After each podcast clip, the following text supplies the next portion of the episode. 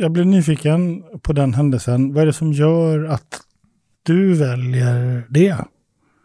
Alltså, jag har tacksamhet för överlevnad någonstans och ödmjukhet inför slumpen, vad man nu vill kalla det. Ja.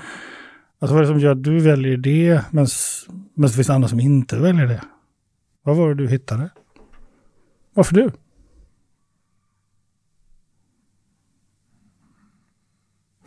Jag tror jag valde att lyssna på, på livet istället för att lyssna på mitt ego. Eh, och någonstans där började jag hitta en ny connection med mig själv. En, en trygghet. Mm. Att ta ett kärleksfullt ansvar för allting som sker mig. Mm. Och inte vara negativ om det. Göra drama eller stories.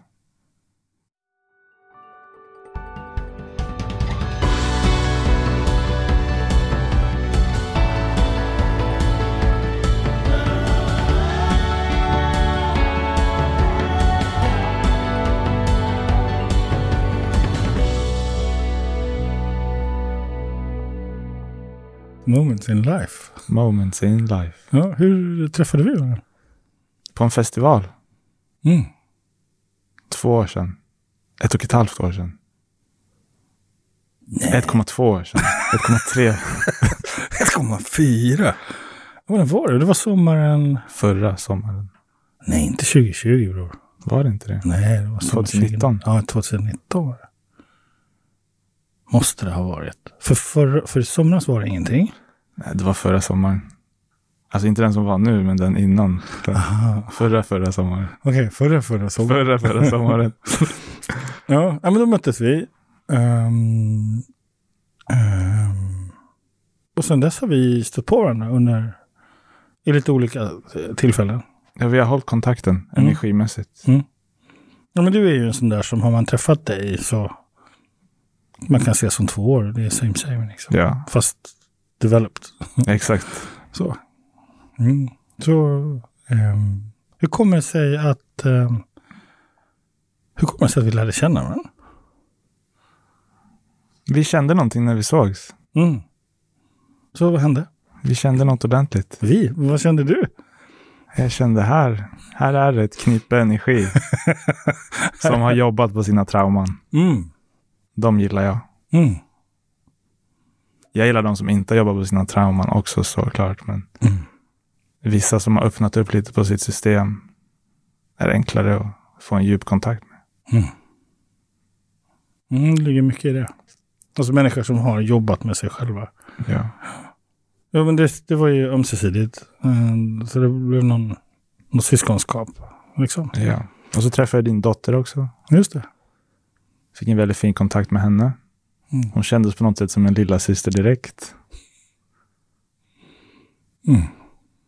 Ja, sen blev det någonting magiskt av det där. Ja. Så är det. Det, har ju hänt att man har träffat människor som man får fin kontakt med och så säger de du, eh, alltså om jag får feeling och känner för att göra en film någon gång, är det okej att jag hör av mig? Så, det, hör, det låter ju som värsta klyschan. ja. Eh, men när du frågade det, då var det så här, ja men självklart, men det får du ta med Tyra, Mm. min dotter. Liksom. Och, och, och så blev det ju också. Ni hittade någonting spännande. ja. Mm. Ja, några månader senare så skulle jag regissera en musikvideo till en stor norsk artist. Mm. Och då kom jag ju på Tyra, Alexander. Där finns det en fin story. Mm. Ringde jag dig och kolla. Är det okej med att kolla med Tyra? Såklart. Mm. Och sen gjorde vi det. Mm. En jättefin video. Ja, den är verkligen fin. Jag, har, jag tittade på den häromdagen faktiskt. Så, Julie Bergan. Exakt. Och, den är speciell för att vara en musikvideo, tänker jag. Ja, absolut. Sticker ut. Ja, den har något annorlunda. Mm. Vem är Adam Falk? En simpel man som har varit en pojke. Ja, det, det, var, det, var, det var nog den största generaliseringen jag träffat på någon gång. Simpel man som har varit pojke. Ja, men så vem är det? Vem är Adam Falk? En vandrande själ på den här planeten. Mm. Utforskar, lär mig. Mm. framförallt lär jag mig att bli mer ödmjuk. Mm. Trodde att jag visste massa grejer. Men icke. Mm. Hur, hur hamnade du i den insikten? Liksom? Mm. Hur Jag, började det för dig? allting började för mig när jag var 18 år. Så var jag med om en bilolycka. Jag sitter i bilen, åker lite för fort på motorvägen. Sen bara vaknar jag upp och är utanför bilen. Ligger på asfalten och tittar upp. Och tänker, så här ska det nog inte vara. Jag satt nyss i bilen och körde typ 150. Nu ligger jag utanför. Så här lite som en amerikansk film. Det är så här dåsigt ljud. bara. Mm. Sen så kom ambulansen. De plockar upp mig. De frågar, kan du röra på dina tår? Jag bara, kan jag röra på mina tår? Eller vad är jag förlamad? Mm. Men så kan jag röra på mina tår. De bara, bra, slappna bara av nu. Allt är lugnt. Vi har dig. Mm. Så jag bröt nacken på två ställen. Fick ett järnrör som kattade upp här i halsen. Så jag fick sy 15 stygn, ganska nära pulsådern. Eh, Och jag var lite i mellanlandet mellan liv och död den stunden från att jag satt i bilen till att jag vaknade upp utanför bilen. Mm. Och där hände det någonting energimässigt. Vad, vad menar du med det energimässigt? Min egna tolkning är att jag var en väldigt olydig liten, liten pojk. Jag hade mycket hyss för mig. Mm. Och jag såg det som att jag fick en kärleksfull wake-up call från livet. Och jag kände att jag kände som jag lärde mig hundra år på två minuter i den där incidenten. Jag fick en helt annan respekt för mig själv och för livet. Mm. Jag blir nyfiken på den händelsen. Vad är det som gör att du väljer det? Alltså, jag har tacksamhet för överlevnad någonstans och ödmjukhet inför slumpen, vad man nu vill kalla det. Ja. Alltså, vad är det som gör att du väljer det, men det finns andra som inte väljer det? Vad var det du hittade? Varför du?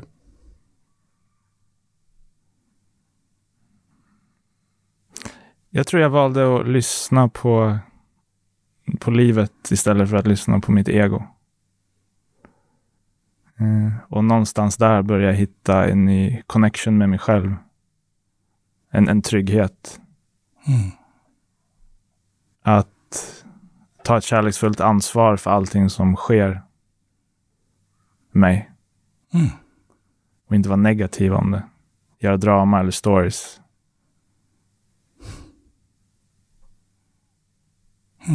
Hur, hur gör man det? Hur tar man kärleksfullt ansvar?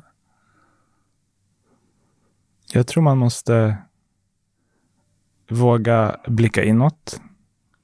Mm. Mm. Och vad betyder det? Att man kanske börjar analysera sig själv lite mer. Om man märker, jag till exempel märkte att jag hade vissa beteenden som inte var så hälsosamma. Och jag kände att jag påverkar mig själv destruktivt. Mm.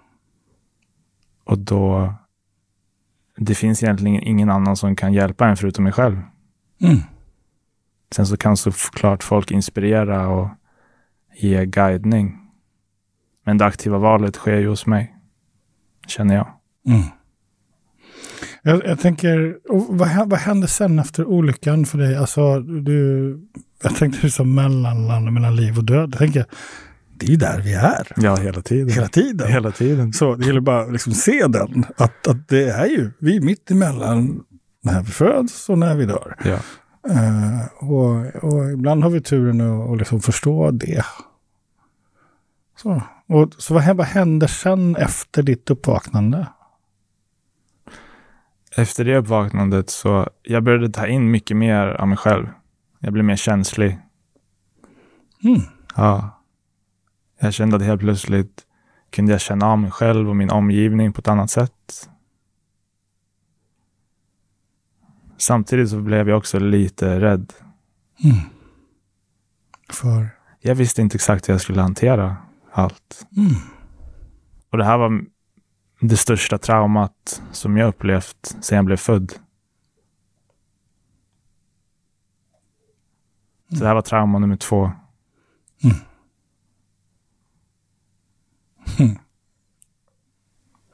Så, så vad var det du var rädd för? Jag var rädd för att våga känna egentligen vad det är som försiggår där inne. Mhm. Är du det fortfarande? Ja, lite tror jag. Mm. Men absolut inte lika mycket som förut. Mm. Jag tänker att det är hälsosamt. Jag, jag, jag känner att jag närmar mig mer och mer varje dag. Men jag har också blivit uppfostrad av att inte vara i kontakt med mig själv. Hmm. Mm. Jag tänker att det är ju den tiden vi lever i.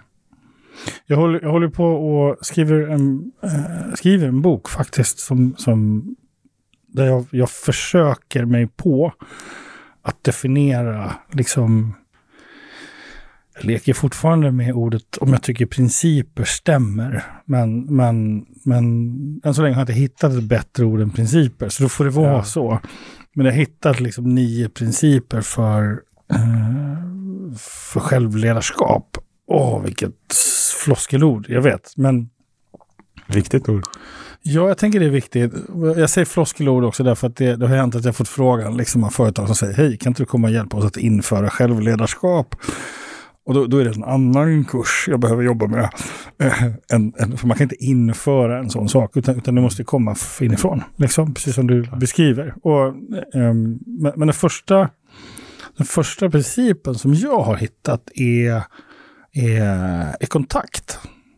Det vill säga, du, du måste få kontakt med någonting i dig själv för att överhuvudtaget kunna börja ett, ett självarbete med sig själv. För att kunna ha kontakt med någon, någonting eller någon annan överhuvudtaget. Så måste du liksom ha kontakt med dig själv. Vad tänker du om den? Nej, jag hå- håller med. Du är bara så här, "Eh, och? Got it already. Nej, men såklart, det är väl den viktigaste delen i att leva. Mm. Och ha kontakt med sin varelse. Och hur gör du för att ha, ha kontakt med dig själv idag? Tar inte grejer så seriöst. Men vad gör du liksom? För jag vet att du gör massa saker i din vardag. För att liksom... ehm, Men det jag menar med att inte ta grejer så seriöst, förut tog jag allting så himla seriöst. Mm. Jag var vegan, jag gick på massa yogaklasser. Jag levde någon slags illusion av den perfekta självutforskaren Mm. slash spirituella unga killen som vill bli enlightened. Men så märkte jag att all min effort till det motarbetade mig. Mm. Sen började jag förstå att jag måste bara slappna av. Mm. Typ skogen försöker inte växa, den växer bara. Mm. Ett äppelträd är bara ett äppelträd. Den vet att det ska komma vackra äpplen. Mm. Så jag behöver inte tvivla på att jag har kontakt. Mer bara varje dag påminna mig. Jag har verkligen kontakt. Så hur påminner du dig om det? Jag, sä- jag säger det till mig. Mm. På olika sätt. Om jag känner att mitt mind drifter iväg så bara, nej, du driftar inte iväg. Du är precis här. Mm. Bara njut av dig själv, Falken. Falken. så. Falken. Mm. Var kommer den ifrån? Falken? De har kallat mig Falken sedan jag var liten. Mm. Varför då? Jag heter ju Adam Falk. Ja. Så det har väl blivit, Så det har blivit liksom det Falken. har blivit Falken. Och sen ibland påminner jag lite om en fågel. Är du hemma i liksom Falken? Ja, absolut. Ja. Jag hade en period också där jag gillade spirit animals väldigt mycket. Mm. Och då var det mycket fåglar och sånt där. Mm. Eh, jag vill veta eh, om din spindel. Spider. Spider. Så. När, när dök den upp? Ehm, Spindeln dök upp. Så jag har mitt lyckonummer är åtta. Mm. Sen jag var liten. Jag har massa åttor i mitt personnummer, telefonnummer, när jag är född och allting sånt där. Sen har jag ett väldigt starkt minne från nere på Liseberg när jag är liten. Första gången jag ska på något sätt vara med i någon slags gambling-event. Mm. Och jag frågar pappa, kan jag få köpa en sån där, man väljer något nummer på tivolit där. Så jag vill ha åtta, okej åtta. Och så vann jag första pris. Vad vann du? Jag vann typ 10 kilo Toblerone. Ja! Ja. Och blev ett litet, litet chokladtrauma. För jag typ, jag typ åt allt på två dagar. Ett chokladtrauma. Ja, ja. Men det är också de här traumorna som skapar vår vackra personlighet på något sätt. Mm. Mm. Så, så vad hände med, med spindeln? Liksom? Exakt. Sen så för tre, fyra år sedan så kände jag att jag vill bli musikartist. Mm. Och mitt artistnamn blev Adam 888. Mm. Och jag kände att jag vill använda de här åttorna på något sätt i mitt artisteri. Sen så är jag hemma hos en kompis uppe i Åre som heter Evelina Nilsson. Som är en superduktig professionell skidåkerska. Mm. Och hon har en bok som heter Native American Spirit Animals Lexicon Guide. Någonting åt det hållet. Så jag bara, ja men jag vill hitta ett spirit animal till Mm. mitt artisteri. Så jag öppnar boken och då står det åtta och spider. Mm. Och då läser jag om spindeln och deras connection till numret åtta. Och jag bara, perfekt. Mm. Kan jag använda allt det här i mitt artisteri? Mm. Och sen efter det så började jag använda spindeln på olika sätt när jag marknadsförde min musik. Mm. Tryckte upp lite t-shirtar och hoodies och hade bilder på spindlar när jag släppte musik och så. Mm. Och vad har hänt med ditt artisteri? Eh, ständigt utvecklas. Mm. Eh, jag hade en liten break till att bara reflektera lite över mitt artisteri. Och nu håller jag på igen och ska snart börja släppa musik. Mer kontinuerligt och strukturerat. Mm. Vad roligt. Ja. Det ser, det ser jag jättemycket fram emot. Alltså nästa låt släpps faktiskt 8 december. Ah, snyggt. Ja. Tolvan där är lite jobbig, men åtta är bra. ja exakt. Ja. Den, vad heter den? Den heter... Paper. Ja, just det. Paper heter låten. Ja, just det. Jag såg eh, på Insta såg jag mm, en pro till det. Exakt. Snyggt. Eh, jag, alltså, du som lyssnar rekommenderar lyssna in er på Adam88. Um, Alaska är jag nyfiken på. Av den lilla EPn. Ja, Tre låtar. ja.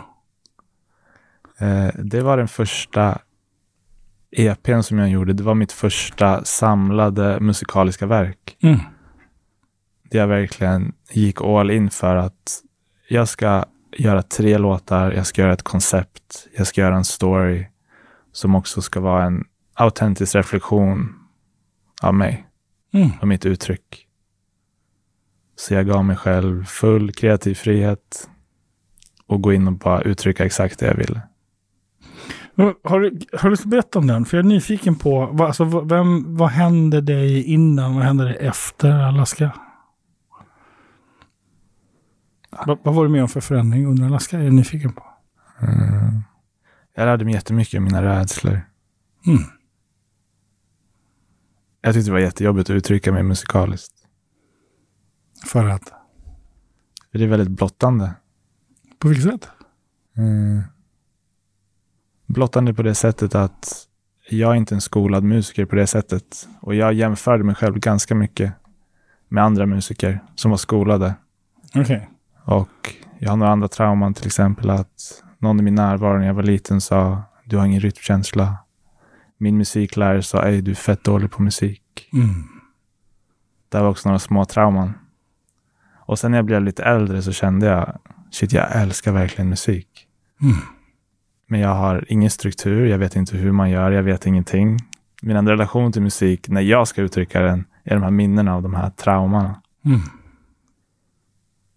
Och då kände jag bara, ej, det här måste jag utforska. Jag måste lära mig om det här och varför jag har en så negativ relation till mig själv och mitt musikaliska uttryck. Så, så det var... eh, Du gjorde upp med gamla bilder, idéer, tankar om dig själv vad gäller relationen till musik. Exakt. Wow. Eh, och, och hur har det gått med jämförelsen med andra artister? Hur, hur, jobbade, med, hur jobbade du med det? Det var svårt för mig.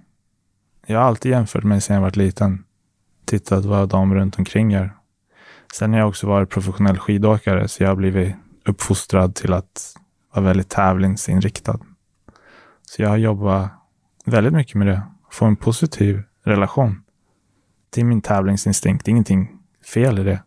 Men om jag kan använda den på ett positivt sätt, inspirera mig själv och andra. Mm. Så, så hur vänder du den här mm, att, att gå in i någonting nytt och så vet du att det finns en rädsla för du jämför det med andra. Mm. Hur vänder du den jämförelsen till andra till någonting som blir en kraft istället? Jag måste vara närvarande i mig själv. Och när jag blir triggad och när jag tycker saker blir jobbigt, inte springa till ohälsosamma beteenden och beroenden. Mm. Utan vara närvarande och stanna där. Och bara möta det och bara, det är okej. Mm. Jag kan uttrycka mig musikalisk. Jag är bra precis som jag är just nu. Mm. Och verkligen bara ha det mantrat i mig. Och bara bygga den där tilliten. Och sen inte titta på alla andra. För det är mycket charader där också. Det är mycket man inte ser som händer bakom alla spel som spelas. Mm. Mm.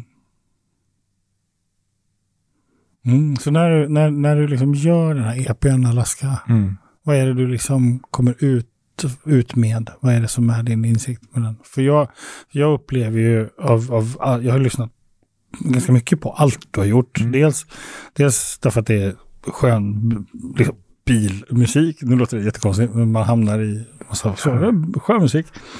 Men det händer något väldigt speciellt när man lyssnar på de här tre låtarna. Eh, så för mig, de har kommit att bli jätteviktiga för mig av, av allt du har gjort. Ja, därför, därför att jag upplever en förändring. Ja. Jag är bara nyfiken på, vad är din take på den förändringen? Vad, vad går du från till vad då? Liksom? Nej, men jag var lite en... Jag var på en väldigt mörk plats när jag gjorde den. Och det, det tror jag många känner också.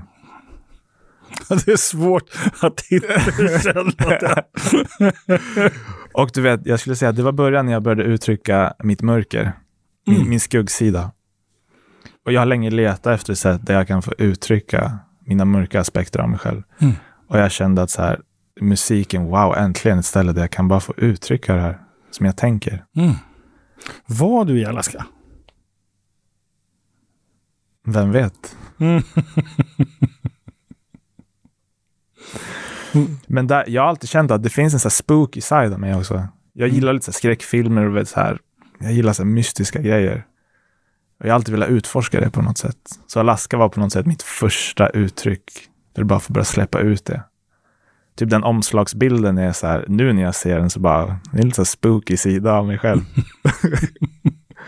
Står med en dödskallig tröja och något så här litet ljus och Mm. ser lite så här svår ut.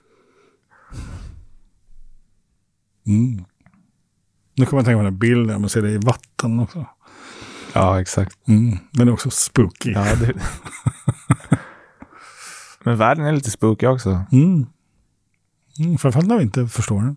Mm. Då är det märkligt. Mm. Så okej, så olyckan. ehm, och du upptäcker mellanlandet någonstans. Mm.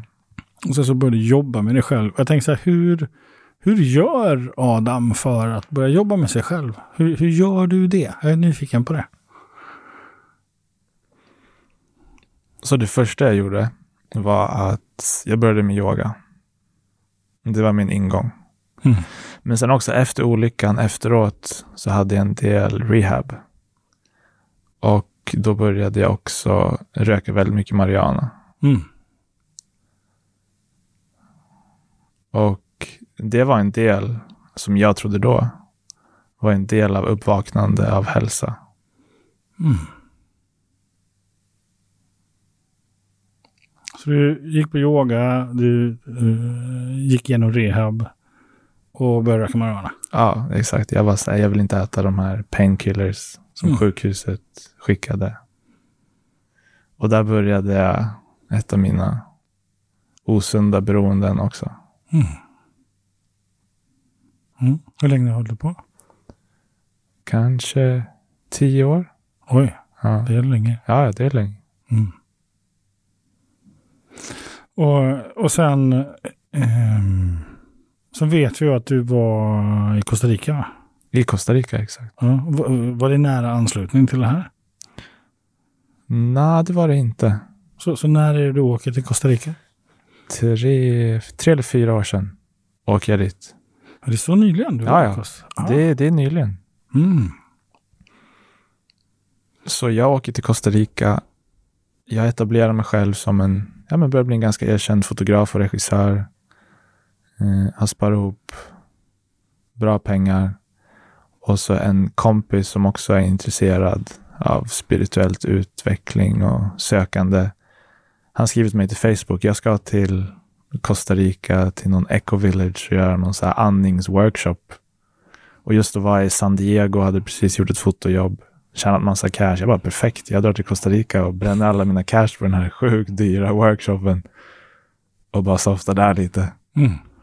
Så då drar jag dit. Mm. Rökte du då? Jag hade börjat trappa ner. Mm. Jag hade börjat fått signaler att det här är inte för dig Adam. Mm, hur kom de signalerna till dig? Eh, Jag började bara märka att mer och mer, första åren tyckte jag bara att det var nice att röka. Mm. Nice för att jag var så avtrubbad redan från mig själv. Jag var inte tillräckligt kän- känslig att förstå första gången jag rökte att det här inte är bra för mig. Mm. För du var fortfarande avtrubbad? Ja, Okej. fruktansvärt avtrubbad från mina egna känslor. Så då, man kan väl säga att jag lurar mig själv lite. För jag kände något med Mariana som jag inte kände innan. Jag kände en trygghet och ett lugn. Jag kände att jag kunde funktionera helt plötsligt på ett sätt som jag aldrig känt innan. Mm. Nu vet jag att det finns massa andra sätt att uppnå det utan att behöva ta någon psykedelia. Mm. Dessutom bättre sätt, tänker jag. Alltså, mer effekt. Ja, Mm. absolut. Mer hälsosamma sätt. Mm. Okej. Så du, och vad hände för dig i Costa Rica? Vad hände i Costa Rica? Vad hände in det? What, happens in Costa Rica stays in Costa Rica. Nej, men i, i, i Costa Rica, jag levde ut min hippiedröm. mm. Ja, Du har haft en hippiedröm. ja absolut. Mm. Eh, jag hade tillräckligt mycket med pengar. Att jag kunde vara där utan att behöva tänka så mycket. Jag köpte en cross. Eh, jag vaknade på morgonen, gjorde yoga. Eh, köpte en alldeles för dyr smoothie bowl. Tog krossen, körde ner till stranden. Badade, chillade där. Gjorde en liten eld, sen åkte hem. Yogade lite mer, satt lite på internet. Sålde lite kryptovalutor. och sen gick typ på någon så här plantmedicinresa. Och levde life. Vad jag trodde var, uff, this is it. Mm. Hur länge var du där? Eh, till och från i fyra år. Det är mycket. Det blev som ett andra hem. Mm. Och jag också skaffade bostad där. Så jag kunde komma när jag ville. Och...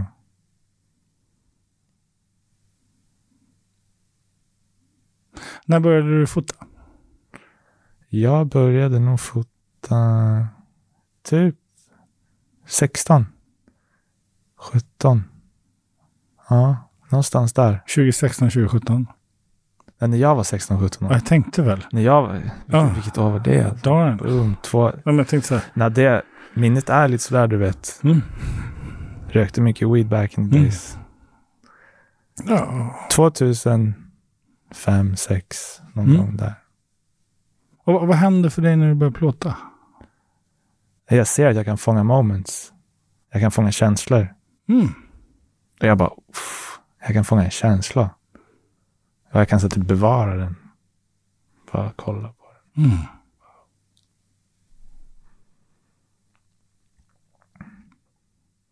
Och det här är intressant, för det hände ju någonting sen i olyckan när du får ett uppvaknande. Ja, Att börja känna. ja. Jag hade ju med kameran också. Mamma tog den till sjukhuset dagen efter. Jag började direkt bara plåta allting. Jag gick runt på sjukhuset och liksom med min nackkrage och hade fått ärret. Och jag tyckte bara det var väldigt kul att fotografera allt. Mm. Jag bara kände att jag älskar att uttrycka mig. Det känns skönt att inte hålla det inne. Skönt att bara få släppa ut det. Mm. Du gör en jätteintressant min när du säger det du säger. Vad menar du? Vad är det du säger egentligen? Vad tänker du? Min tolkning var att det är, du inte, eh, att det var självbedrägligt då. Att, att det var, du fotade med under paradigmet. Liksom. Ja. Det här gör jag för att uttrycka mig. Men egentligen uttryckte du det inte överhuvudtaget. Så, utan det var ett sätt att också ha distans till Mm. det som hände. Mm. Jag garanterar någon slags självterapi. Mm. Kan vara, absolut. Jag, jag, jag inbillar mig också, så om jag ska gå Mm. för mig själv, så jag, jag, jag fotade jättemycket själv. Mm. Eh, och ju, ehm, hade någon ambition ett tag att fota. Det var det som ledde in mig på liksom, journalistik och språk och kommunikation och så. Men eh, och hade förmånen att lära känna jättemycket otroligt skickliga fotografer. Liksom. Då det också insåg att jag har inte den personen. Mm. så, men, men jag kommer ihåg eh, när jag, sista, sista fotografiet jag tog Mm. som liksom någon form av fotokonstnär. Det var i Afrika. Det var en, en eh, vid Victoriasjön så stod en kvinna lutad mot ett träd. Eh, och det var så här, du förstår vad jag menar med ljus. När det kommer ett hällregn bakom. Mm. Det är blixtar som kommer rulla ner för bergen. Så både blixtar och det här mörka. Liksom, och sen så solen längst bort. Så det är liksom alla ljuskomponenter finns där. Ja. Och så står hon där. Och så tar jag upp kameran. Och så tar jag inte bilden. Du tar inte bilden? Nej, för Nej. den är min. Ja. Den är bara min. Och så Mm. stoppade jag ner kameran. Sen gav jag bort min kamerautrustning. Mm. Liksom. Jag var ganska seriös liksom. Runt. Det var ju... Du har ju antagligen bara plåtat digitalt misstänker jag. Här jag plåtar mest analogt. Gör det? Ja, ja. Nej, vad roligt. ja, ja. Ah, Jag gjorde förra veckan ett jättestort jobb. Jag plåtade allt analogt. Som är en så här stor kommersiell kampanj som går ut snart. wow. Så är man tydlig i kommunikationen Mm. så, och kunden fattar, uff, let's go. Mm. 35 millimeter, Wow, min är, favorit. ja, det är fantastiskt. alltså. det går inte att få det digitalt. Det är en annan känsla. Ja. Det är ju där. Mm. Och det är också att mm, det går inte att ändra. Nu sitter det. Ja, nu sitter nu är det där. Ja. Mm. Ja, häftigt. Vad intressant att jag, jag förutsatte att du pratar digitalt. Mm. Mm. Ja, folk tror mycket grejer Ja, eller hur? utan att veta hur det ligger till. Det var tur att jag frågade. Ja. Liksom. Ja. ja, jag, jag tänker så här då. Ehm, så ehm, vill göra musik. Börjar göra musik. Vill fota, fotar. Ja, Vill göra film. Filmar. filmer. Eh, vill må bättre. Mår bättre. Mm. Eh, vill sluta med droger. Sluta med droger. Ja. Vill åka till Costa Rica och vara hippie, leva hippiedröm. Gör det. Och då tänker jag så här. Eh, Hur hittar du det? Hur kommer det sig att du, du, du bara gör det? Liksom? Var kommer det ifrån? Eh, Jag litar på signalerna som jag får. Vilka signaler? Jag får signaler från någonstans. Mm. Det kommer upp tankar och idéer här uppe Mm. som säger åt mig ibland. Mm. Hej, prova det här. Jag Mm. bara okej. Och så gör det. Ja, och på något sätt sen jag var liten, jag har alltid litat på den rösten. Ibland försvinner den, ibland är den mer närvarande. Så hur gör du för att lita på den rösten? Man lyssnar på den. Ja, hur, hur då? Hur gör du för att lyssna på den rösten? Det är hemligheten. Ja, ja men liksom. Jag, jag tappar inte 100% på vad du säger. Mm. Den kan jag, verk, jag kan verkligen relatera till den. Och känna igen väldigt många beslut där jag, där jag liksom har litat på vad som pågår. Mm. Även fast andra säger nej, så, så har jag litat på den. Ja. Så, och så det är just därför jag blir nyfiken på hur gör du för att liksom kunna känna, ah, men det här är det här är för mig, det här gör jag, nu gör jag. När jag får en signal. Jag kan inte förklara exakt vart signalen kommer ifrån. Det vet jag inte. Men jag känner olika saker inombords. Vissa saker kan jag urskilja att de inte är autentiska. Och vissa kan jag urskilja att här finns det någonting äkta. Mm. Och ofta det som är äkta, det, det återkommer. Känslor som återkommer ofta. Som musik till exempel. Det återkommer hela tiden. Min själ bara älskar att uttrycka sig musikaliskt. Mm. Och så fort jag gör musik, så fort jag tänker på det, så känner jag en värme inombords. Jag blir glad. Och också när jag fotar. Jag tycker det är så himla fint att bara jag och kameran bara går runt. Det är som att vi är på safari varje gång.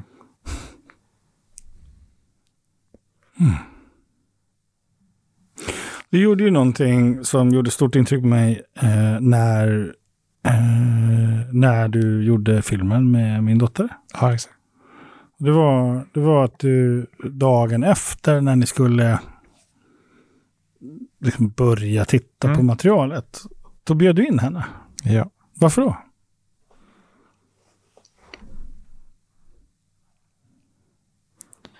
Jag bjöd in Tyra för att eh, jag kände in hennes energi när vi jobbade. Eh, hur gammal var hon då? Eh, 14. Hon var 14. Mm. Jag vet att hon har inte varit så mycket framför kameran på det sättet. Och jag vet att hon är en väldigt kreativ själ. Och jag kände bara att hon kommer att tycka att det är superkul att få vara med i den här processen. Det kommer vara väldigt lärorikt. Men också för att respektera henne. Hon är på filmen. Jag vill att hon ska känna sig trygg i allting som Mm. visas. Mm. Och så hon känner att hon, hon äger den delen. Mm. Jag vill inte gå in och äga det. Sen kan jag vara med och inspirera och komma med feedback eftersom det är mitt ämne. Jag vet saker som hon inte vet om vinklar och redigering och storytelling. Så jag, jag fick en tydlig signal att nej men Tyra ska vara med här. Mm. I alla fall du förändrade ju hennes liv. Alltså hennes relation till liksom vad som är möjligt att skapa. Och liksom, du hade en otrolig påverkan på henne. Som jag som pappa är ju djupt, djupt tacksam för det. Ja, Det kan man ju som pappa, som förälder inte riktigt ge på samma sätt. Att Man kan ha en önskan liksom om att ens barn ska bli mer kreativa eller upptäcka och, liksom, kärleken med musik och sådär. Men, att- men att, att, att liksom någonstans liksom vara och få vara med så som jag fick vara med. Även om jag inte var med fysiskt Ja. så var jag ju med. Liksom. Och det var otroligt häftigt att se hur hon också tog emot respekten, tänker jag. mm. Och, och, och det blev så ömsesidigt. Det var en jättefin process. Mm. Så Ja, Jag har lärt mig att när jag kan ge gåvor till andra, då ger jag dem. även om de inte förstår att de får gåvorna. Ja. Mm. I det här eller nästa liv, någon gång de kommer förstå. Mm. mm. Eh, du, du gav mig en, en bild av den här, eh, eh, jag, tycker, jag älskar den, den här liksom ADHD-liknande snubben som vaknar upp eh, efter mellanlandet och som eh, liksom, nu jävlar, nu ska jag bli helig. Ja. ja. ja, men jag älskar den. Holy Eh, man. Ja, holy man. Eh, Jag visste inte att vi alla redan är heliga. Nej, precis. Alltså, vad hände när, alltså, när kom du på det? When did you figure it out, liksom? Jag vet inte varför jag säger det på engelska. Nej, men det, jag gillar också att säga vissa grejer på Ja. engelska. Det känns lite mer som en Hollywoodfilm. Ja, Vad var det som hände att du liksom... Fan, det här är inte... Nej, men jag kände bara någonting är väldigt, väldigt fel. I mig själv, i samhället, i min familj, i min omgivning. Och jag kan inte bara flytta med och följa alla mina desires i alla lägen. För då kommer det inte sluta positivt. Mm.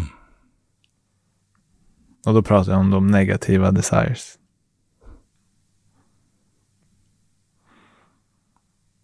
Och där började jag arbetet. Bara, jag vill lära mig. Jag vill lära mig om mig själv. Jag vill lära mig om livet. Jag vill lära mig om min relation. Mm. mig, universum, dig, mig. Hur funkar allt? Mm.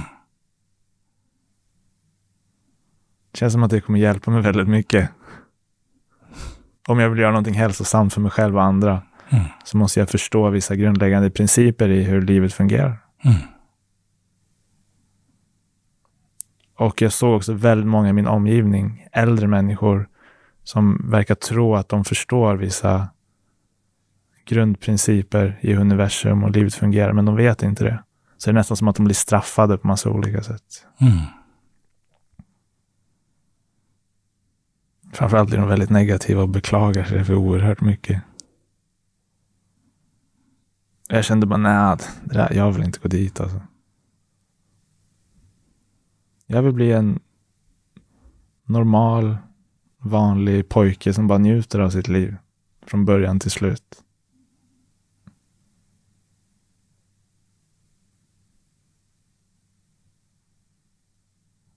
Mm.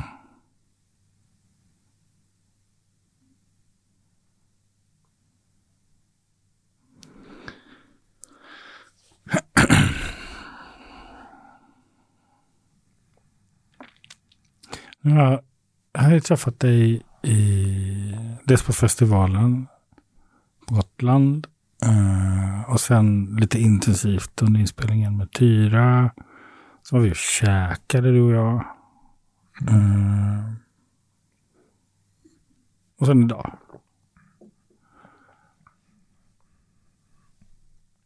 Och jag upplever att du, det har hänt jättemycket för dig. Under den korta tiden. Ja. Vad vad är det liksom som har varit, alltså vad är det för process du har varit igenom liksom de två senaste åren? Jag håller på att städa ut systemet Mm. från grunden. Mm.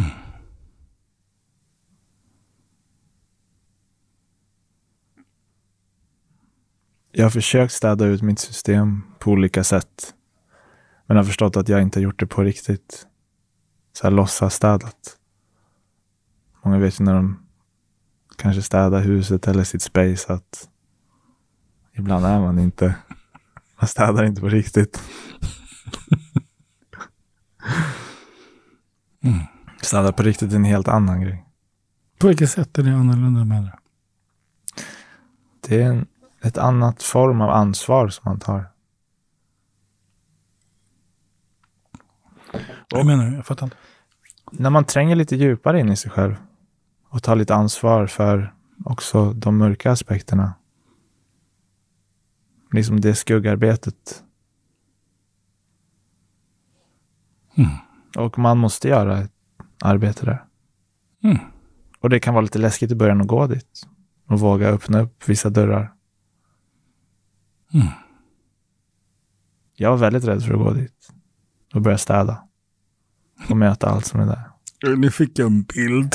Jag såg dig i så här städhuckle och... Superrädd, sen bara, ska jag öppna den här dörren? ja, precis. nej, nej, nej, nej. Hänglås, gräv ner den. Mm. Vad hände sen? Jag blev nyfiken. Liksom Adam Falk, Adam 88, liksom alla dina identiteter, sk- skidåkaren. Du vann någon tävling här också. Ja, nordisk mästare. I, Extrem åkning. Exakt. Big mountain. Mm.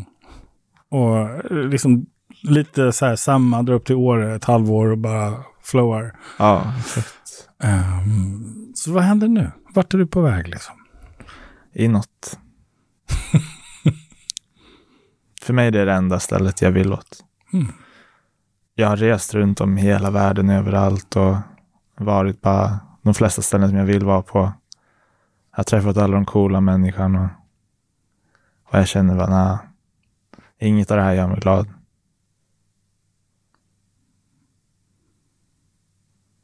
Jag vill bara åka hem.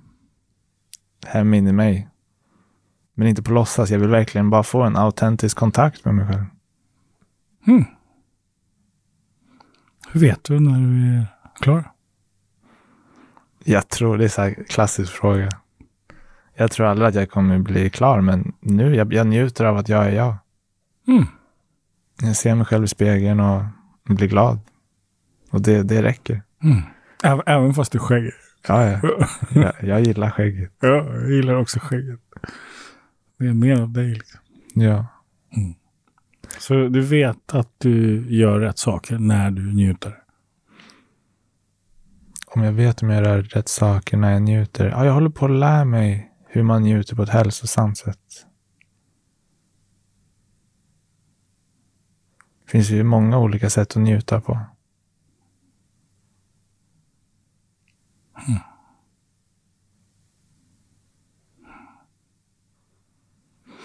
Men jag, jag känner verkligen att jag, jag är på rätt väg. Mm. Och jag, så här, jag släpper mer kontrollet och taget och tar inte grejer så seriöst. Utan bara låter flyta med livet.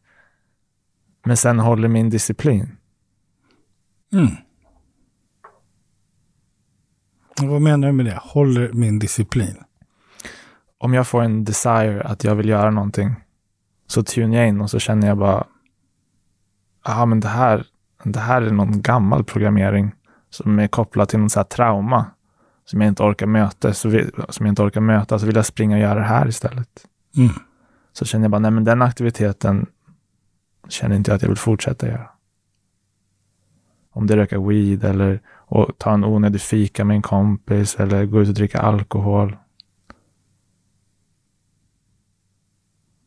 Så disciplin sa du. Mm. Det var ett, ett ord som avvek från det du har sagt hittills. Vad är disciplin för dig? Disciplin är att jag följer min, min känsla och tar ansvar för känslan. Mm. Så, när, så när någonting dyker upp så är du noga med att känna efter. Ja, exakt. Och jag tänker att min disciplin är att verkligen lära mig känna efter på ett hälsosamt sätt. Förut kände jag för att röka weed och jag gjorde det. Nu känner jag inte för att göra det. Nu känner jag för att göra andra grejer som jag anser är mer hälsosamma val för mig. Mm. Som bringar mig mer lycka och andra mer lycka. Mm. Och det tycker jag, det känns bra i kroppen. Mm. Jag blir så här glad. Om jag gör någonting som jag mår bra av så mår de andra också bra av det. Wow. Jag ska avsluta eh, papper. Papper. Ja. Varför heter den papper? Paper på engelska Mm. betyder också pengar. Mm. Paper. Och eh, låten handlar om min relation till pengar. Mm. Så vad har du för relation till pengar? Man får lyssna på låten. Så hör man. Vilken cliffhanger! Det är underbart. Det är det, den där låten, den handlar verkligen för mig om... Jag gillar väldigt mycket amerikansk hiphop. Och där man pratar mycket om pengar och det är ett ämne som uttrycks väldigt mycket. Och jag är fascinerad av det och jag tycker det är väldigt intressant. Och pengar är också en... Det är en viktig del i vårt samhälle. Det är en grundsten i hur mycket saker fungerar. I den här illusionen i ekosystemet som vi har Mm. byggt upp. Eh, och det har också varit en, hela min resa så har pengar spelat en väsentlig roll. Om jag inte hade fått alla de här fotojobben och regissörsjobben så hade inte jag kunnat haft möjlighet att kunna resa runt världen och utforska allt. Gå på massa olika workshops, träffa massa olika lärare, träffa schamaner. Så jag är väldigt tacksam för pengar.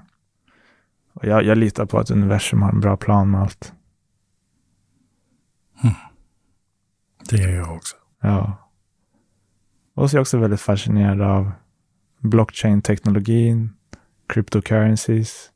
Så låten är också en liten så hybrid mellan de vanliga pengarna som vi har haft och det här nya monetära systemet som är på väg. Och på ett positivt sätt hur vi kan välkomna förändring. Cool. Mm. Spännande. Yes. Det var mycket i en låt. Det var mycket i en låt. Ja, det ser jag fram emot. Du, eh, vad tar du med dig efter idag? Vad har suttit här med mig? Det var väldigt fint att bara få sitta ner och vara helt närvarande tillsammans med en god vän. Mm. och bara diskutera. Det är fint. Mm. Jag är väldigt glad att få träffa dig igen. Ja, men detsamma. Ja. Tack för att du vill komma. Såklart, alltid. Mm. Tack själv. Tack.